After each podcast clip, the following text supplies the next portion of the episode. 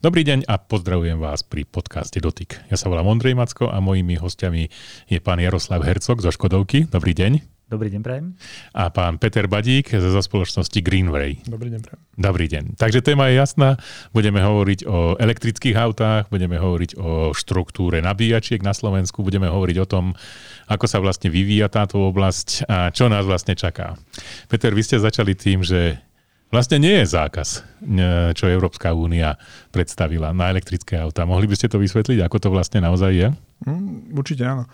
Európska únia má stanovený tzv. emisný limit. To znamená, je to limit, ktorý stanovuje, koľko gramov CO2 v priemere môže flotila, ktorú daná automobilka uvedie na európsky trh, emitovať. Dnešnému dňu je, myslím, ten limit nastavený na 95 gramov CO2 na kilometr a to, o čom bola tá predmetná legislatíva, o ktorej sa dnes tak veľa hovorí, bol práve nastavenie alebo cesta, ako tento emisný limit ďalej znižovať. Ten emisný limit nie je novinka, my sme už je v praxi niekoľko rokov, mali sme ho nastavený na vyššej úrovni, kedy si bol 120 gramov a postupne klesal, dneska 95 a teraz teda bola téma, ako bude ďalej klesať a kedy klesne na nulu.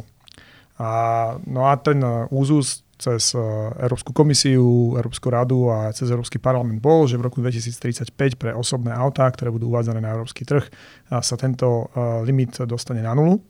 Čo to znamená? Ten limit uh, určuje poplatok, ktorý musia automobilky zaplatiť za každý gram, ktorý emitujú v priemere nad tento limit. Teraz, nad, nad nulu teraz ten, v tom, v tomto V roku 2035 nad nulu, dneska na uh, tých 95 gramov, takže keď uh, uviedli auto, ktoré má 96 gramov, tak ten poplatek je, z okolností je to teraz myslím stále 95 gramov, Jaro má 95 eur na, na presne tak. Takže ak e, v roku 2035 by uviedli auto, ktoré má emisie 100 gramov na kilometr, aby sa nám to dobre počítalo, no tak ten poplatok by bol 9500 eur. Mm-hmm. Čiže a tento mechanizmus vlastne mal byť zavedený a mal, bol teda odsúhlasený parlamentom, radou aj komisiou. Má prebiehnať, malo prebehnúť posledné finálne potvrdenie, čo býva do značnej miery iba formalita. 90% týchto potvrdení hlasovaní ministrov vlastne adoptuje to, čo sa na tejto nejakej takéto tripartite dohodlo. No a bohužiaľ v poslednej chvíli uh, zaprotestovala delegácia Nemecka, ktorá povedala, a opäť ne, nenamietala tento samotný princíp, nenamietala ani to, že uh, má tento limit smerovať k nule, ale namietala to, že uh, v tomto mechanizme neboli priamo spomenuté tzv. syntetické paliva. Uh-huh. A uh, ten, tá, tá podmienka, ktorá z, nemeckého, z nemeckej delegácie prišla, bola, aby sa okrem tých bezemisných alternatív, ktoré dneska máme, teda batériové elektrické autá a vodíkové autá potenciálne, aby sa uh, pri vypočte tohto limitu zohľadnili aj automobily, ktoré potenciálne možno raz jedného dňa budú chodiť na uh, syntetické paliva. Rozumiem. Ale zdala sa, stala sa z toho taká politická téma. Dneska sa toto prvý raz teda popravde počujem od vás, lebo sa to minimálne na Slovensku presadilo do tej podoby, že je zákaz výroby aut so spalovacím motorom, to znamená e, aj hybridných, ale takto to nie je. Zaplatí e, spoločnosť poplatok, preniesie to do ceny a výsledkom je, že stále sa môžu ďalej používať, vyrábať a predávať. Presne, presne tak. Dokonca ja by som povedal, že možno, že tu sme spravili troška chybu v komunikácii. My sme mali toto celé interpretovať ako uhlíkovú Určite. daň. Lebo na konci je to naozaj uhlíková daň, je to e, princíp znečisťovateľ platí v prípade, ak uvediete na trh e, v roku 2035 automobil, ktorý ďalších 20 rokov bude emitovať emisie CO2, no tak e, budete, budete zaplatíte poplatok, ktorý e, nejakým spôsobom tieto, túto škodlivú stránku tohto produktu skompenzuje. Dobre. Pán Hercog, ako je Škodovka pripravená na nástup elektrických aut? Musíme si povedať, že ten kľúčový moment mal nastať e, po roku 2030, respektíve nasadením alebo platnosťou toho zákona od roku 2035. Takže máme pred sebou ešte jednu dekádu a e, Škodovka rovnako ako všetky iné automobilky v Európe e, veľmi intenzívne sa pripravujú na túto periódu tej osobnej, ale aj nákladnej mobility, pretože automobilky potrebujú pre fungovanie e, mať veľkú mieru istoty a schopnosti plánovať si svoje životné cykly. tá legislatíva je známa už niekoľko rokov a preto sa každý veľmi intenzívne na to pripravoval.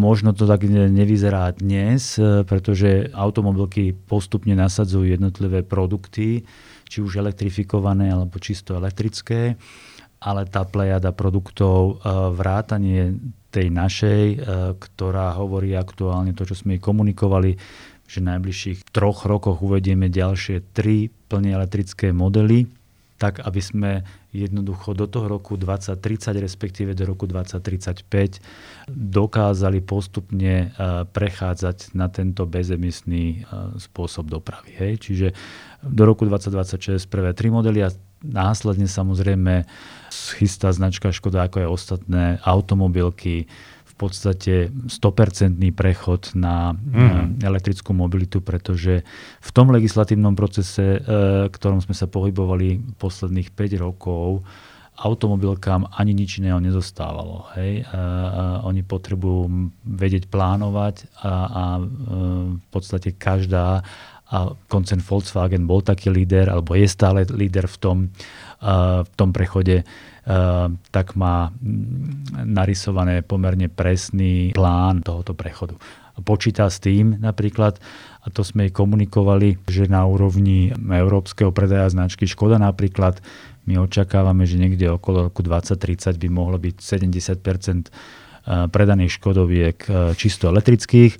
Na Slovensku to bude trvať pravdepodobne ešte o niečo dlhšie a my predpokladáme podľa takých našich nejakých interných odhadov, že by sme sa okolo toho roku 2030 mohli preupnúť e, e, cez takú polovicu ja, elektrických aut.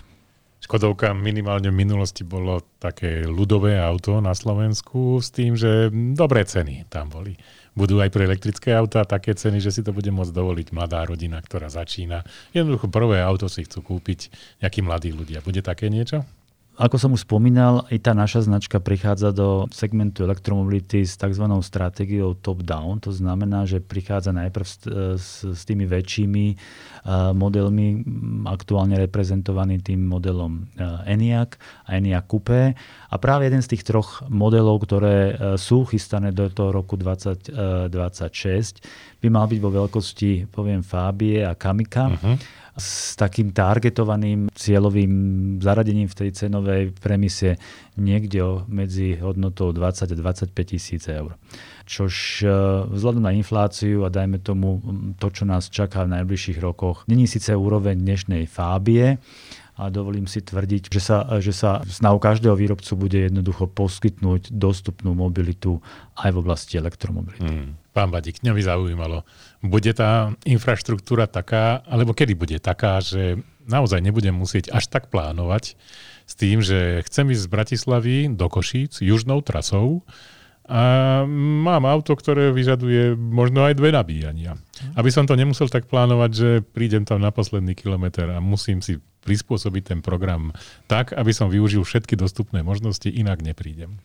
Bude to niekedy? Bude to, ja si myslím, že už to je aj dnes a tá nabíjacia infraštruktúra sa vyvíja tak, ako sa vyvíja počet aut v krajine. Čo je veľmi dôležité je, že za tých posledných pár rokov vznikol v tejto oblasti naozaj samostatný autonómny priemysel s veľkými ľudskými zdrojmi, s, s finančnými zdrojmi. A tie, tie firmy pôsobia kade tade v Európe. Samozrejme, tá západná Európa je lídrom v tomto, čo sa týka stavania nabíjačiek a tých firiem, ktoré tam pôsobia, ale teda nezaostávame ani my tu na Slovensku. Naša firma pred pár rokmi mala pár ľudí, dnes máme 160 ľudí. Stále a, prijímate. A stále prijímame, mm-hmm. takže v tomto sa vôbec neobávam. Myslím, že každá rozumná firma v našej oblasti sa snaží prispôsobiť rastoj siete a rastu dopytu.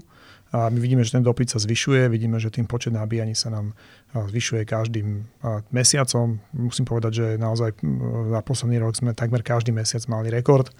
A dneska robíme viac ako tisíc nabíjaní za deň v celej sieti na Slovensku aj v Polsku. Takže a tá, tá, povedal by som, že vôľa a ochota investovať do rozširovania nabíjacej infraštruktúry je tu silná nielen od nás, ale aj teda podobných spoločností, ktoré tu pôsobia a ktoré tu aj budú pôsobiť. My očakávame, že čoskoro uvidíme niektoré známe značky zo západnej Európy, a o mnoho intenzívne pôsobiť na tomto trhu, čo bude pre nás samozrejme konkurencia, ale tak je to správne. Takže ja sa tohto neobávam. Myslím si, že je to vec, ktorú, ktorú, ktorú zvládneme.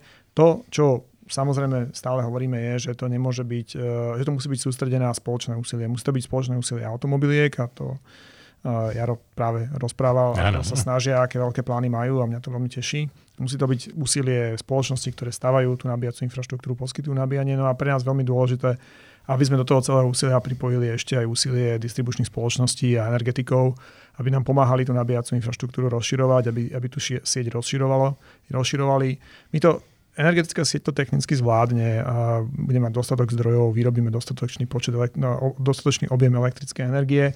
To, čo ale nás trápi, je rýchlosť procesu. My, a, tak ako to počúvame od elektromobilistov, ako ste aj vy, hmm. a tie nabíjačky mali vznikať rýchlejšie, a my by sme to aj rýchlejšie stavali, ale ten, teraz musíme povedať, že väčší nabíjací hub u nás trvá povolovanie v priemere okolo dvoch rokov a veľká časť je toho práve e, venovaná e, získavaniu pripojenia. Takže troška si myslím, že tu sme zaspali a nedostali sme možno tie distribučné spoločnosti na rovnakú palubu v, tom entuziasme dekarbonizácie, či už dopravy, tepla alebo čokoľvek iného.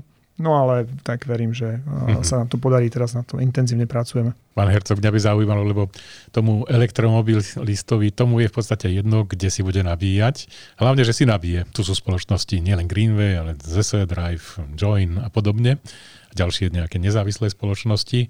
Máte riešenie také, aby ten človek, ktorý si kúpi elektrické auto, mohol nabíjať, alebo mohol prísť k nabíjačke s takým pocitom, že áno, tu si nabijem, pretože niečo mám od tej Škodovky. Ako to funguje? Mm-hmm. Tak samozrejme, každá značka pri vstupe do elektromobility sa snaží ten prechod e, z toho klasického spalovacieho vozidla s tými návykami, ktoré, ktoré človek má, prejsť do oblasti elektromobility čo možno najkomfortnejšie pre zákazníkov. My stále hovoríme, že to najkomfortnejšie a najefektívnejšie a, na, a v konečnom dôsledku i, i naj, najlacnejšie riešenie nabíjanie, e, ak má možnosť zákazník nabíjanie doma. Určite. Hej? Po príchode z práce, behom noci, kedy to auto e, v prostredníctvom wallboxu alebo prenosnej nabíjačky skutočne e, cez AC wallbox alebo cez, ten, cez, to, cez tú AC nabíjačku pre to auto veľmi vhodné nabíjanie prebieha a to je to najefektívnejšie, najdostupnejšie a, a my vidíme, že i tí naši zákazníci no, volia v 70 až 80% prípadov. Samozrejme, keď sú na cestách, či už je to na ceste do, do práce, alebo skôr ako keby na dlhšie cesty, na, na služobné cesty, alebo aj na dovolenky, tak uh, tam prichádza vhod práve tá rozvinutá infraštruktúra, o ktorej rozprával Peťo. No a my ako, aby sme zákazníkom umožnili skutočne komfortné prevádzkovanie elektrického vozidla, dnes ponúkame jednu nabíjacú kartu, ktorá nesie názov PowerPass a ktorá združuje už dnes viac ako 400 tisíc nabíjacích bodov po celej Európe konkrétne i Greenway. Takže zákazník má jednou kartičkou, jedným účtom, ktorý príde každý mesiac, možnosť nabíjať skutočne všade po celej Európe a tým sa stáva to nabíjanie znovu komfortnejšie. E, nie je potreba, aby, aby človek mal e, niekoľko týchto providerov v dispozícii, predovšetkým preto zahraničné. Je to zase otázka toho komfortu a príjemnosti toho celého toho procesu. Čiže toto si myslím, je taktiež, a Peťo o tom rozprával na začiatku, jedným z takých mýtov, že nie je dostatok nabíjacích mm. staníc, alebo je to príliš komplikované ak sa náš zákazník oboznámi, čo mu teda ako keby samozrejme rádi vysvetlia v, v showroome naši predajcovia, oboznámi s tou zmenou myslenia, zmenou filozofie a obstaraním takýchto nabíjacích kariet, alebo tejto konkrétnej nabíjacej karte, tak téma nabíjania sa dostáva úplne do úzadia a nie je, a ja to môžem potvrdiť z vlastnej skúsenosti, pretože už viac ako dva roky jazdím na elektrickom aute není vôbec ako téma, ktorá by e, zákazníka nejakým spôsobom obmedzovala, či už na ceste tzv. okolo komína, alebo pri, pri cestách e, do zahraničia mm. na dovolenky, služobné cesty. Ako to potom sa fakturuje? Fakturuje sa to vám, alebo ako to potom zaplatí teda ten človek za to, keď má takúto kartu? Takúto kartu, keď má, tak e, každý mesiac príde faktúra podľa toho, z ktorej ktoré krajiny príde elektronicky To znamená, príde, príde faktúra z každej krajiny ako keby jedna, ktorá je združená potom do, jedného, do jednej finálnej sumy, ale kde vidí krásny prehľad, kde všade e, nabíjal, koľko kW nabíjal a za akú cenu nabíjal. Uh-huh. Príkazom zaplatí. zaplatí úplne uh-huh. jednoducho, tak ako platí všetky ostatné e, trvalé príkazy. OK. Pán Bandík, mňa by zaujímalo, ako je to s roamingom u vás, e, vo vašom prípade. Lebo, ako som hovoril, keď je človek na cestách, tak nemôže sa spolahnúť na svoju domácu nabíjačku, ale nejakým spôsobom to musí nabiť. A zrovna je k dispozícii nejaká konkurencia na blízku. Tak čo potom? V prvom rade treba povedať, že v Európe existuje veľké množstvo operátorov, ktorí nejakým spôsobom operujú nabíjacie body. A naozaj dneska sa dá povedať, že ich je určite viac ako 100. A niektorí sú väčší, niektorí sú menší, a niektorí sú sofistikovanejší, niektorí menej. A každopádne tí sofistikovanejší a tí väčší, tak s nimi sa snažíme mať e, spoluprácu vo forme roamingu, ktorý ste spomenuli. Zjednodušenie je to vlastne prepojenie informačných systémov medzi našim informačným systémom a informačným systémom toho prevádzkovateľa konkrétnej nabíjacej stanice. A samozrejme to platí aj naopak, to znamená, že sú partnery v Európe, ktorí sa zase napájajú na nás, to isté len ako keby z druhej strany. No a v eh, prípade teda, že eh, niekto príde na nabíjacú stanicu roamingového partnera, ktorý eh, má s nami podpísanú zmluvu a máme teda aj to technické prepojenie, tak môže vykonať ako keby nabíjanie a to zúčtovanie potom príde zase v jednej faktúre od nás, v tomto prípade podľa toho, koľko sa kde nabíjal. My, čo sa týka komerčného prístupu, tak razíme taký ten prístup, ktorý nazývame, že roam like at home, čiže nabíjaj sa ako doma.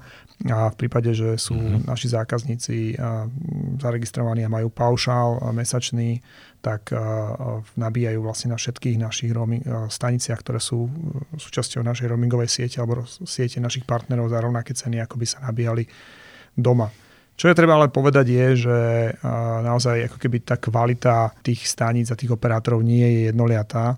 A my si na toto dávame, ak chceme si dávať veľký pozor, preto nejdeme ani po nejakej veľkej kvantite, čiže nesnažíme sa ako keby ponúknuť našim zákazníkom informáciu alebo teda ponuku, že naozaj všade, kdekoľvek v Európe 100 tisíce bodov, lebo vieme veľmi ťažko ustrážiť kvalitu Takže snažíme sa ísť skôr toho, aby my samozrejme pre nás je primárne a dôležité, aby tí zákazníci sa nabíjali na našej sieti alebo na sieti našich partnerov, ktorú prevádzkujeme.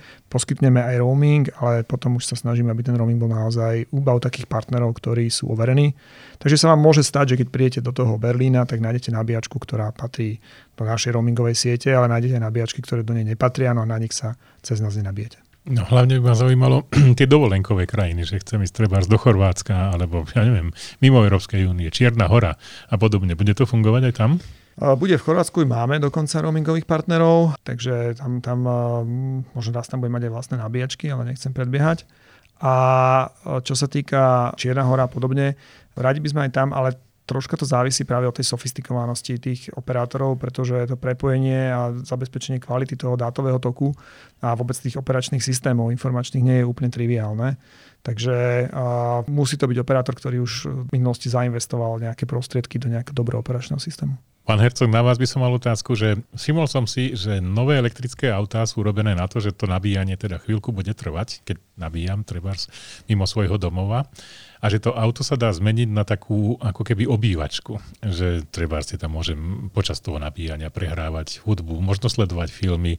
A je to zároveň treba klimatizovaná ten priestor. Jednoducho je to taká moja moja kancelária na kolesách, taký ten home office, ale teda v podobe auta. Reaguje na toto Škodovka? Sú takéto, takéto doplnkové vybavenia v prípade Škodovky? Áno, áno. Ako, e, tým, že tá budúcnosť bude elektrická, ona e, skutočne bude, tak e, samozrejme naši dizajneri veľmi intenzívne sa zaoberajú myšlienkou ako ten komfort, ktorý je a priori u elektrického auta vyšší než u spalovacieho, ešte, ešte zvýšiť ako využiť ten čas, kedy ten zákazník eh, nabíja eh, v prípade, že je na cestách mimo ten svoj domov alebo mimo tú svoju prácu. Téma firemného nabíjania sme tu ešte nezmienili a hra je takisto veľmi dôležitú rolu. Uh-huh.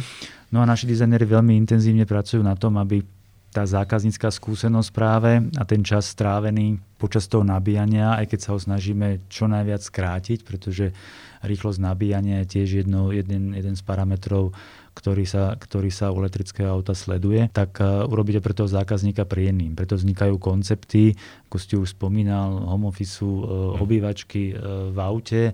Takým veľmi vydareným konceptom, ktorý sme nedávno predstavili, bola vízia štúdia auta Vision 7S, ktorý prezentoval práve výtvor od Peťa Olaha, nášho slovenského uh-huh. dizajnera u Škody Auto, ako môže taký interiér vyzerať, ako sa môže prispôsobiť počas, počas e, nabíjania, ako, možné, ako je možné na tablet, ktorý je umiestnený, priniesť proste či už videohry alebo nejaký iný content, tak aby ten čas strávený práve v tom aute bol, čo sa týka pohodlia pre toho zákazníka čo najviac príjemný a nespôsoboval nejaký rušivý element. Čiže všetky automobilky si myslím budú postupne prechádzať a ten tlak, tlak alebo tá motivácia ich na to uh, byť oveľa kreatívnejší v tejto oblasti bude prichádzať postupne pre nás zatiaľ ešte vzdialeným autonómnym riadením. Hej? Mm. Ale, ale tento, táto vízia, ten ďalší level tej uh, autonómii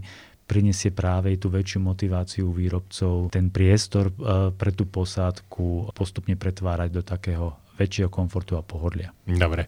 Pán Badík, ja používam vaše nabíjačky a musím povedať, čo ma najlep- najviacej prekvapilo, prekvapilo, potešilo v poslednej dobe je, že ste aj keď ste dlho s tým bojovali, prešli na mobilnú aplikáciu, s ktorou to nabíjanie ďaleko pre mňa jednoduchšie ako s tou kartou. Načítam si tam QR kód a hotovo. Je to veľmi rýchly ten začiatok a navyše môžem to na diálku sledovať, teda, že ako sa to vyvíja náhodou, či tam nie je nejaká chyba, aby som sa teda vrátil naspäť a niečo s tým urobil, lebo takto odídem od auta a po hodine prídem a zrazu sa teda mohlo medzi tým niečo stať. Čo vás primelo k tomu, že ste urobili mobilnú aplikáciu? Tak my sme mali mobilnú aplikáciu už aj predtým, aby som to upresnil, ale bol to externý dodavateľ. A popravde my prechádzame takou internou veľkou, nie by som transformáciou, ale možno vývojom. Máme viac ako 20 ľudí na oddelení IT, ktorí robia interný development. Dokonca to, čo vlastne vy vidíte, tá aplikácia, je taká čerešnička na torte. To, čo naozaj meníme, je, sú, je, je pod tým, sú, je ten backend, je to, je to ako správame sa k, k dátam, aký, aký, akým spôsobom vlastne manažujeme celý ten proces. A to je úsilie posledných dvoch, troch rokov Vedie to aj k tomu, aby sme boli nezávislí od dodávateľa tohto softvéru a zároveň, aby sme boli aj do budúcna o mnoho viac flexibilní z hľadiska povedzme nejakých implementácií. Už dneska máme nie, za sebou niektoré implementácie, kedy sa ten náš backend zimplementoval s nejakým iným prostredím. Máme takú napríklad implementáciu so Sidekick navigáciou, a, a to sú veci, ktoré, na ktoré potrebujete mať veľmi silný a kompetentný IT tým, ktorý má tieto veci v rukách. Takže teším ma, že sa vám aplikácia mm. páči a aj nám sa páči. Je to pre nás taký... to prezentácia. Je to, je to pre nás takáto prezentácia, presne tak. Je to ten, tá čerešnička na torte, ktorú všetci vidia, ale tá naozaj obrovská transformácia sa deje pod tým. Mm. A u vás, lebo vy máte, pán Hercog, v Škodovke tiež celkom dobrú mobilnú aplikáciu, že si viem to auto na diálku manažovať, objednať si treba opravu a podobne. Vy tam máte taký um, multimediálny systém, ktorý sa neustále vyvíja. Je o toto záujem aj u slovenských e, zákazníkov? Chcú to mať také, také ITčkové? To auto ako ďalšie mobilné zariadenie? Tak e, keď myslíme na to a nielen na tých dnešných zákazníkov, ktorí samozrejme majú rozvíjajúcu sa afinitu k všetkým digitálnym riešeniam, ale keď si predstavíte že generácia našich detí v podstate uh-huh. sa zobudza a zaspáva so všetkými možnými mobilnými zariadeniami, tak žiaden výrobca, či už je to automotív alebo z hociakej inej branže, nemôže túto eh, digitalizáciu a, a, a presun do, do mobilných zariadení eh, vynechať zo svojho portfólia. A preto my, my veľmi intenzívne rozvíjame tú našu Škoda aplikáciu, kde je možné už dneska aj nielen ovládať auto, otvárať, zatvárať, chladiť, kúriť, ale do budúcnosti počítame aj s, s ďalšími funkcionalitami, ktoré práve spríjemnia či už nakupovanie, či už nejakú zákazníckú mhm. skúsenosť, mm. dielanie feedbackov, zaintegrovanie e-shopu, ktorý bude mať a množstvo ďalších funkcií, ktoré, cez ktoré sa prepojí ten Škoda svet s prostredím zákazníka tak, aby eh, ten trojuholník eh, značka, zákazník, obchodník zostal poviem, prepojený a, a využíval všetky synergie v prospech zákazníka. Slovenskí zákazníci majú záujem o základné modely, základnú výbavu, alebo si radi prikupujú také lepšie príslušenstvo? O čo je hlavný záujem? Už dávno neplatí a ten, kto sa pozrie na štatistiky e, registrácií posledných rokoch, už dávno neplatí, že na Slovensku sa predávajú lacné autá. Naopak my vidíme, že ten trend za posledné roky sa pomerne silno vyvíja k, k autám, ktoré majú vyššiu pridanú hodnotu a bohatšiu výbavu v podstate záujem o naše eh, entry modely, to znamená tie základné modely je veľmi nízky na rozdiel od tých vybavenejších a potom sa tá naša štruktúra vetví či už do športových alebo takých luxusnejších, komfortnejších. Takže tam vidíme, že tam ten podiel týchto výbav narastá výrazne. Ak spomeniem napríklad Eniaka ako takého, ale to môžeme robiť aj u, u, u dnešných spalovacích aut, vidíme, že podiel napríklad našej najvyššej výbavy je už častokrát cez 50-60%. To znamená, že zákazníci skutočne za tie svoje peniaze chcú si dopriať komfort a auto už dneska aj e, je stále plní tú úlohu toho štatusu a, a stále ako keby zákazníci za svoje investované peniaze chcú si dopriať toho komfortu, luxusu, bezpečnosti. Či, ej, e, bezpečnosť mm. je mhm. veľmi významný faktor, na ktorom naši zákazníci rozhodne nešetria. Pekne. Pán Badík, posledná otázka. Ja som začal testovať elektrické autá v roku 2015. Som mal požičané úplne prvé, nejakého Nissana Leaf a vtedy boli nabíjačky, minimálne to, čo som ja našiel, boli len vaše. Ale teda nebolo ich toľko ako dneska. A aj ten komfort bol taký srandovný zo začiatku. Keby ste to mohli porovnať dneska vašu pozíciu, lebo medzi tým narastla tu nejaká konkurencia, prišli nejaké ďalšie firmy. Aké je vaše postavenie, keď sa pozrete na nejakú konkurenciu? Ste technologicky rovnako, ste dopredu, alebo ešte dobie, dobehnete niečo? Tak ak sa bavíme o Slovensku, tak e, to asi nie je tajomstvom, že sú tu dve väčšie spoločnosti, to sme my a ZSE, ktoré majú e, Určite, veľmi podobný počet nabíja, nabíjacích bodov. Teraz nedávno aj Seva zverejnila štatistiku, je to verejne dostupné, takže tam vidíte vlastne každého operátora, môžete si to porovnať, keby ste chceli vybrať. A potom sú tu menšie spoločnosti, ako ste spomínali, ktoré majú menšie siete. Jedna vec je tá kvantita, na ktorej samozrejme pracujeme. Bolo veľmi dôležité pre nás aj to, aby sme zabezpečili dostatočné financovanie, čo sa nám podarilo. Toto podnikanie naozaj vyžaduje desiatky, ak nie 100 milióny eur, ktoré potrebujeme investovať, teda nielen na Slovensku, pôsobíme aj v iných krajinách. A čo si ale by som chcel zdôrazniť je možno práve tá sofistikovanosť. Ako my naozaj pracujeme na tom, aby Greenway bolo kedykoľvek konkurencie schopné v tom, aké služby, aké kvality, aké sofistikovanosti ponúka s akýmkoľvek európskym poskytovateľom nabíjania Máme taký ambíciu, ktorá sa, verím, že sa nám podarí uh, naplniť. Dnes sme najväčší poskytovateľ služieb nabíjania vo východnej Európe, teda keď zarátam do toho práve aj tú našu polskú, polskú, polskú časť a chceli by sme sa udržať medzi top 10 poskytovateľmi v Európe. No a na vás, pán Hercog, vy ste dlhodobo jednotka na slovenskom trhu, ale aj u vás treba povedať, že e, klopká tu tá konkurencia celkom na dvere. Podarí sa vám udržať do ďalších 100 rokov tú jednotku na slovenskom trhu? tak my nežijeme ani ten automotív sektor, ani ostatné nežijú vo váku a samozrejme konkurencia je našim denným chlebom. Tento rok oslavujeme 30 rokov v tej našej novodobej histórii, poviem po rozdelení federácie a tých čias sme jasnou e, jedničkou na slovenskom trhu a na túto pozíciu by sme si chceli veľmi radi udržať aj do budúcnosti a byť tou prvou voľbou samozrejme.